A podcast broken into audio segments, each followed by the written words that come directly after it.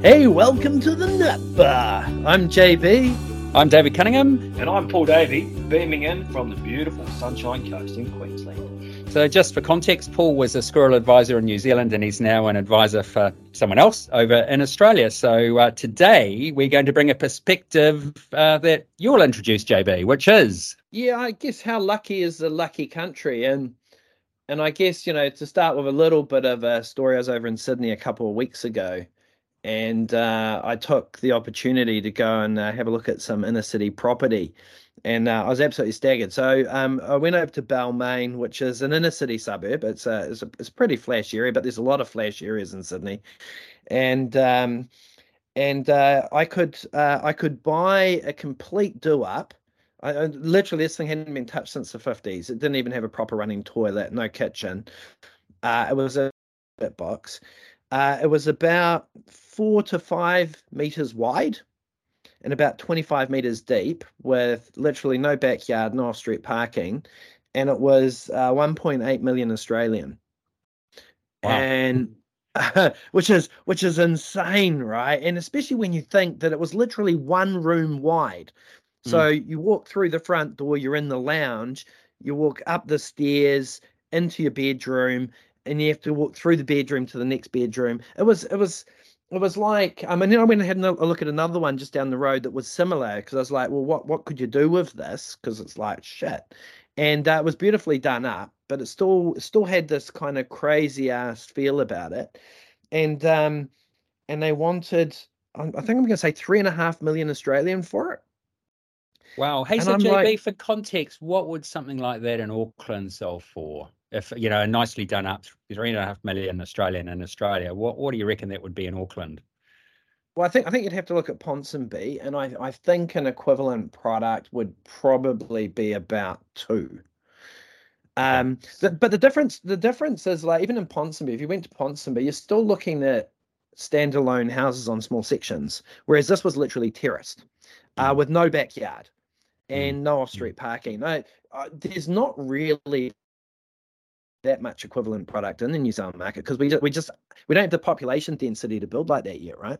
Mm. Um, so that's that's anyway, Sydney. What what about you're on the Sunshine Coast, Paul? What's and you you'd see deals from um, other parts of Queensland, no doubt. Yeah, What's right? it like over yeah, there? Yeah, well, old, old, old, Flash Harry JB here went to the most expensive city in Australia by quite some stretch, right? so Sid, Sydney is look, it's a global city. It's it's equivalent to New York to London, to Paris, to Berlin, those those kind of places, right? So those inner city properties in Sydney are bloody expensive in anybody's book, all right? But the rest of Australia is relatively cheap compared to Sydney. It's much like Auckland is relatively expensive to the rest of New Zealand, right? So here I'm, I'm, I'm on the Sunshine Coast, and the Sunshine Coast isn't cheap, right? The Sunshine Coast is being flooded with people coming up from Sydney and from Melbourne that have sold you know properties down there and um, taken all their money and moved up uh, moved up to the Sunshine Coast and bought up here. So look, your average um, your average three bed two bath on 400 square meter sort of postage stamp sort of a thing here on the Sunshine Coast it's about 700 750 grand? Okay that's, that sounds a lot more reasonable it's not a terrible price to pay for a family Mm, mm. So JB, what, what what would someone in Sydney do? You know, starting out, what do they do? You know, they can't afford 1.8 or 3.5 million. What do they do? They go well, I guess they they go well. I, look, I think young people are fine because they flat uh, and they live in apartments and they don't really care because they're out and about all day and and that suits their lifestyle. Um, where I think they really start to run into problems in places like Sydney is when they've got families you know, when they've got kids at school and they've got, you know, seriously long commutes to get into the office, that's that's when I think similar to why a lot of people come back to New Zealand is it's those big commute times uh, and the distances that you're traveling in these big cities. Like, like let's be honest, Auckland's not all that different. Um, but you know, Sydney is definitely next level. So thinking yeah, about the mortgage side, if, if I can interject, if you're a family and you know you're just starting out in Australia, I think the last place you want to go is Sydney. right? because it's so damned expensive. You want to go to one of the other, you know, if, if, you want to go to a city, go to Brisbane, go to Perth, even go to Melbourne. Melbourne's heaps cheaper than Sydney, right? Don't go to Canberra because it's yeah. freezing cold. Don't get a Darwin because you get eaten by a crocodile. But these other cities are much more affordable than Sydney. Okay. So, um, so I guess lesson one: don't go to Sydney. It's very, very expensive. There is more affordability in other parts of um, Australia. Um, Adelaide's another city that that uh, seems to get lots of good raps too. Oh, hey, Adelaide. So hey, thinking about mortgages over there, then you know, if you're in Sydney, you've got a very big mortgage. If you're not in Sydney, you've still got a reasonable sized mortgage. But um, interest rates in Australia, I think, for mortgages are about one percent lower than us. Um, JB, any reflections on that, firstly, and then secondly, Paul, how are, is there a lot of mortgage pain? So first, JB, on the interest rate sort of perspective. Well, I, I mean, it's probably really over to Paul, isn't it? I, the the thing is, in Aussie, I guess you know, um, their their their Reserve Bank uh, has been sl- hiking slower than ours, um, but the impact's a lot faster because so many more people are on floating rates, whereas in the New Zealand market we predominantly fix. But um, uh, Mr. Davey, over to you. Really, I mean, what what are you seeing as a mortgage advisor in Australia? Yeah, sure. So yeah, look, the, the Reserve Bank in Australia, you know, whilst they haven't sort of reached the giddy heights of the RBNZ, they have hiked eleven times right? So people have been caught out massively. Just over a year ago, the Reserve Bank here said, "Oh, you don't worry, we won't have to hike rates till 2024." Right? Mm. This is hmm. when you know fixed rates were 1.9 percent. And everybody went, oh, awesome. So off they went, borrowed shitloads of money and bought loads of houses, right? And then next thing you know, oh, we've got inflation. Whoops. And then whack, whack, whack, whack, whack. Next thing you know, we're up, you know, 11 rate rises, and that's massive, right? So, you know, we do have uh, you know, a predominantly you know variable or floating rate market here. So a lot of those a lot of those rate rises get instantly passed on to those borrowers. But there's also a fair sized fixed market which grew massively a year or two ago because of the really, really low fixed rates. So this year alone, we're seeing about $400 billion of fixed rate mortgages coming off and going on to floating or maybe refixing. And mm if you look at the average rate across those 400 billion dollars worth of loans, say it's about 2.2%, they're all translating into at least 5.5. Okay. The net effect is that you're looking at about 12 billion dollars being sucked out of the economy. Mm, right. So that's mm, 12 I mean, very, billion dollars of consumer expenditure gone.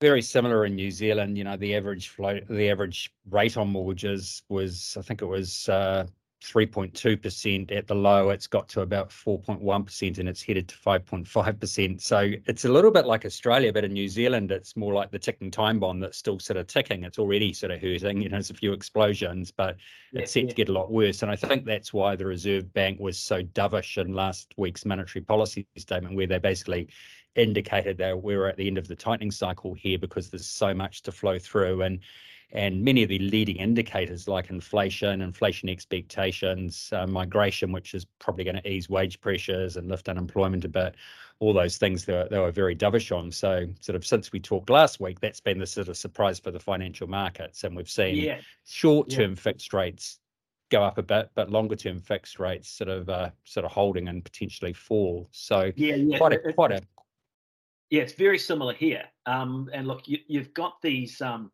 you've got these other factors coming into play as well. For example, like you're losing the basing effect of the COVID and the Ukraine war and stuff, but you're also getting this massive immigration surge. Like this year in Australia, yeah. they're expecting 400,000 immigrants. 400,000. That's amazing, eh? And that, that's going to be a record, right? So therefore, you know, all, all those gaps in the in the labour market are going to be filled by all these immigrants.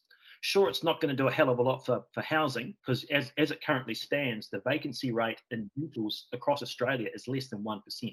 In a lot of the big cities, it's virtually non-existent. On the Sunshine Coast, you can't get a rental for love nor money. It's crazy.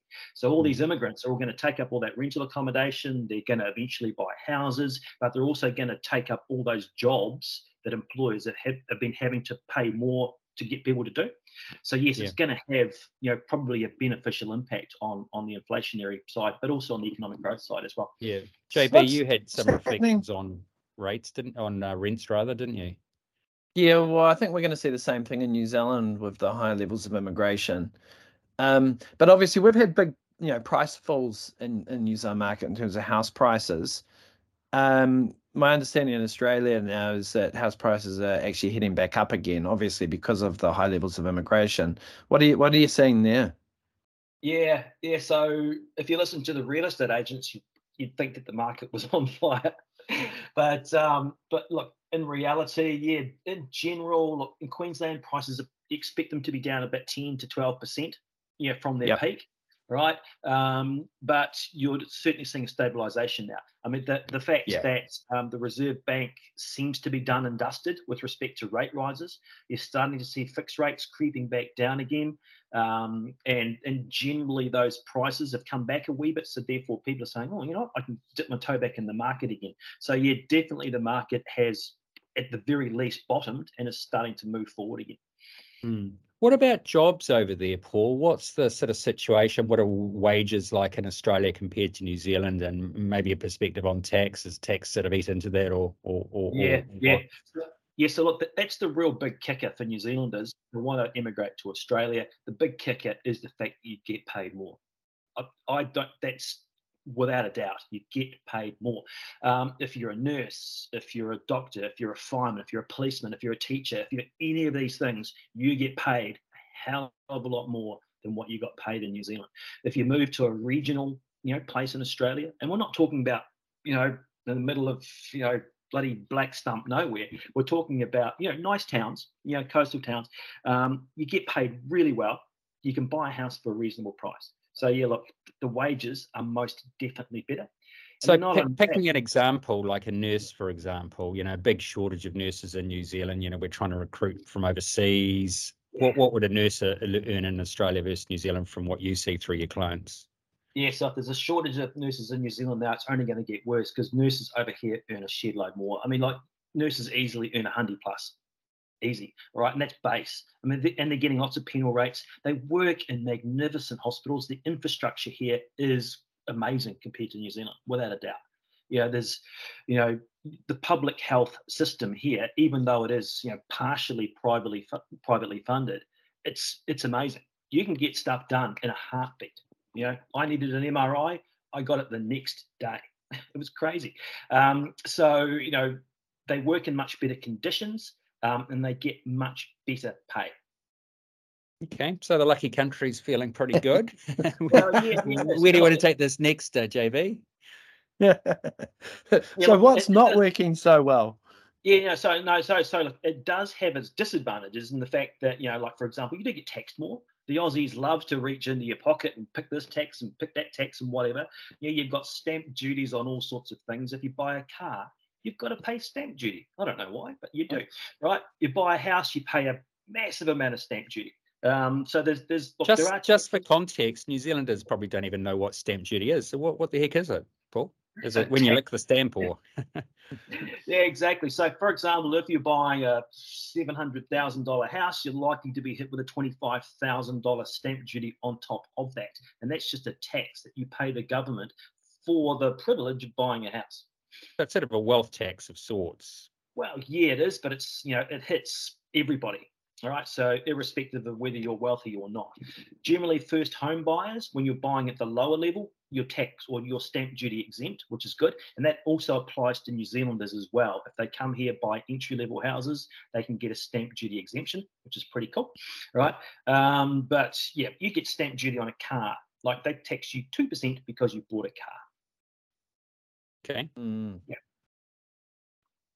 And hey, Paul. So, what the first home buyers in Australia? I mean, are there a lot of um, a lot of low deposit buying over there? I mean, they never put in LVR restrictions like we did in New Zealand. So, what's that part of the market like? I guess in the context of both higher rates, but also with um, property price falls. Have you sort yeah, of seen? Yeah, yeah, definitely. So, look, there, there's a lot of incentive schemes for first home buyers most definitely. Number one, you get that stamp duty exemption that I mentioned earlier. Um, you know, when you're buying a new home, you get a first home owners grant, right? And that also applies to New Zealanders as well. You can qualify for the first home owners grant. Um, Generally, as a first home buyer, you will be exempt from LMI, which is lender's mortgage insurance, which, if you're buying your second home and you're over 80%, you get whacked with this massive lender's mortgage insurance mm. premium, all right, um, which is again basically another tax. Um, so, yeah, look, first home buyers, I think, are pretty well catered for you know, and generally in particularly in regional places or in, in, some of the you know second tier cities like Brisbane, for example, you know, first home buyers are really really well treated and have got some it has they've got some pretty good choice around what they can buy. Yeah. Uh, but you're not sort of seeing any sort of hardship there with the higher rates. I mean, have you had a lot sort of going up to sort of 95% type LVRs or yeah, do they even do those in Aussie? Yeah, yeah, yeah. So look, you know, you can borrow up to 95%. In some cases, you can borrow up to 97%. For example, ANZ here will allow you to borrow 97% of the value of the property, which is kind of crazy, right? but um, yeah, so look, that high LVR lending is definitely there. Um, for first home buyers, like I said, you tend to get an LMI exemption you know, particularly yeah. at the lower end of the market. Um, but you know, when you're borrowing a lot of money, high LVR to buy like your second property or an investment property, um, then you get whacked with LMI. Paul, in New Zealand, we've had the tax law changes relating to investment property where it's falling from the deductibility of interest is falling from 100%. It's already at 20, 75%. It drops progressively down to, I think, zero over the next three yeah. years or so. So that yeah. means you're paying tax on the rent, but not getting deductibility on the interest. Is anything like that in place in Australia? Uh, fortunately, not. Um, we all know what happened in New Zealand and let's face it, it's patently unfair. Um, but um, yeah, here in Australia, you get full deductibility. That's cool. You also get negative gearing as well. So therefore, if you're having to top up your loan, you know, from your own because you don't get the interest or so you don't get the rent to cover the interest, you top up from your own salary, you get a tax deduction for that too. So generally, investors here from a tax perspective are treated better than what they are in New Zealand. And are investors are a big part of the market? Uh, yeah, a lot of mum and dad investors. You definitely mm. see that. And you don't see all the structures, you don't see trusts, you don't see companies and whatever, just just individuals buying investment property. Most property here is owned by an individual. Right. Right. Yeah. And hey, in um in Australia, I've heard a few reports of construction companies going bust. Is that prevalent or is that pretty rare given that demand for housing that's emerged? Yeah, so look, the demand is still really strong. The um, the construction activity is still virtually off the chart, but there have been some really high profile failures in the construction sector.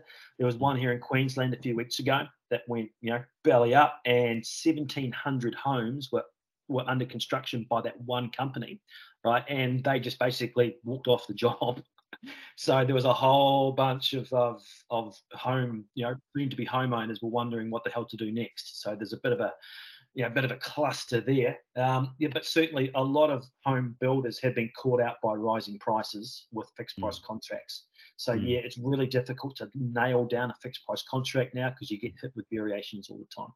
What are we seeing in New Zealand on that front, JB, by comparison, in terms of construction costs, fixed price contracts, and construction firms failing? Well, I think we're we're seeing a lot of the same sort of thing. Obviously, we've had a number of construction firms go under, and we'll probably have a, more to come. Right? I think we're still early in that that part of the cycle. The thing that we're seeing now, I don't know if you're seeing it in Australia, but um, we're certainly seeing um, buyers defaulting uh, on settlement. This is for, I guess, higher density developments, not single houses, but uh, you know, people buying into terrace townhouse projects or into apartments where because of the increase in interest rates, uh, it may be a change in personal circumstance, but I think generally because of affordability, um, they're unable to settle.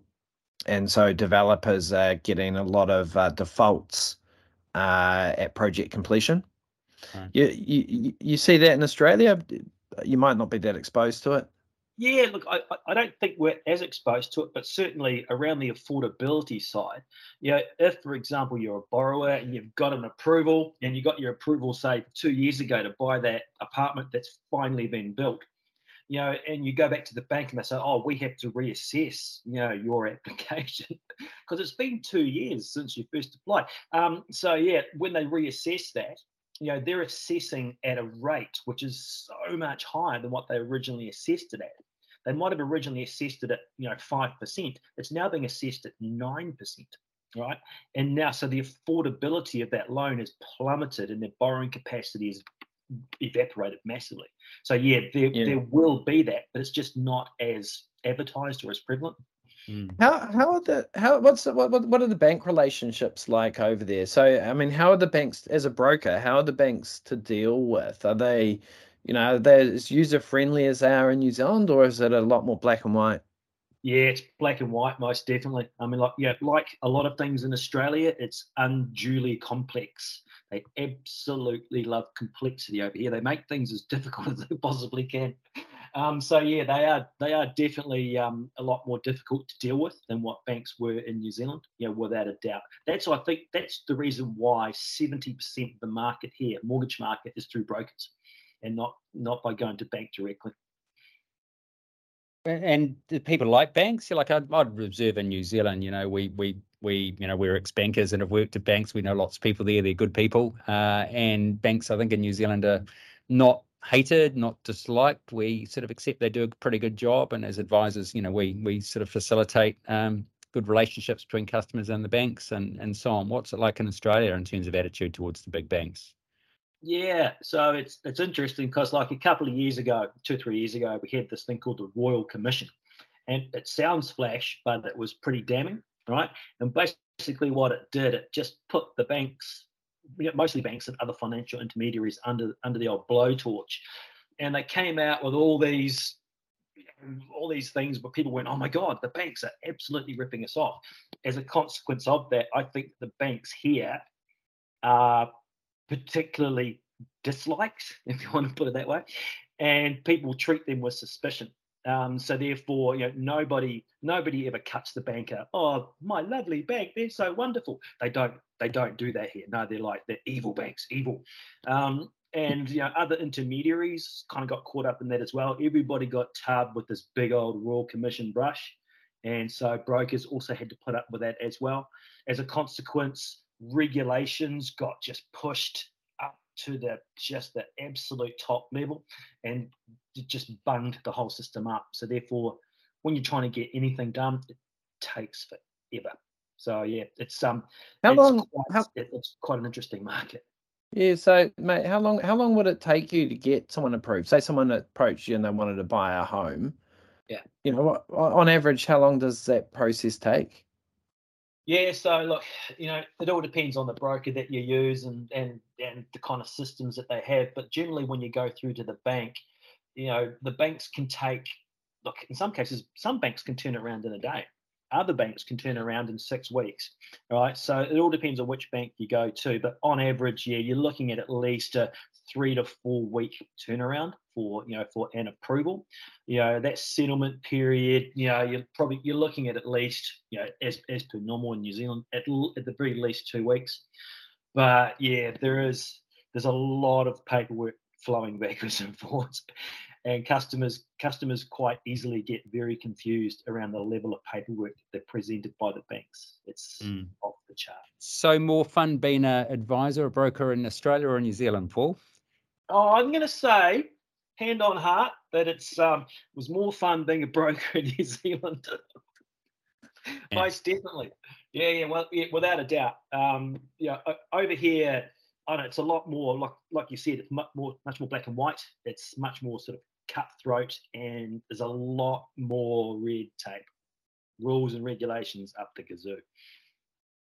Okay, hey, um, probably time to start wrapping it up. The question is: Is the lucky country really that lucky, or something along those lines? I'll do a summary, but JB, before we get there, any last comments you want to make? Oh, Sounds pretty lucky to me, but I think yeah. we've all we've all known that. So it's a great place to go and travel.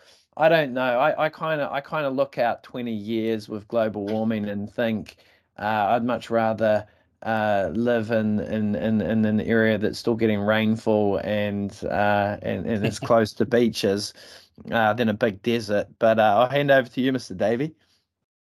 Well, if it's any consolation, um, here on the Sunshine Coast, we it's not always sunshine.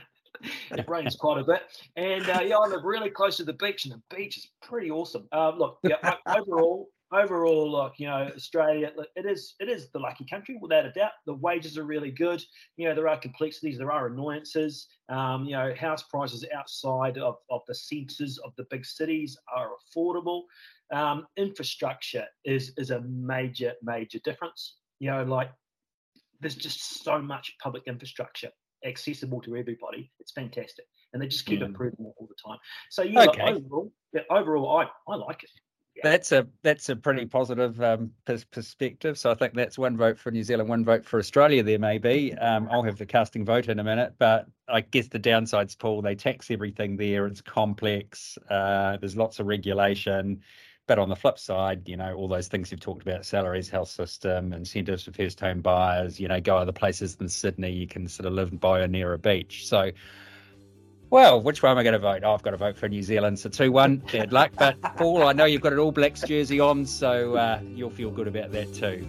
Well, that wraps yeah, it up yeah. for this week. Uh, we will speak again next week. Thanks, Paul, for joining us from the Sunshine Coast in Australia. See ya. See ya. Cheers. Thanks for listening to today's podcast. If you have any questions or things you'd like us to talk about in the future, get in touch with us at david at squirrel.co.nz or john at squirrel.co.nz. And please do share this uh, and subscribe anywhere you get your podcasts.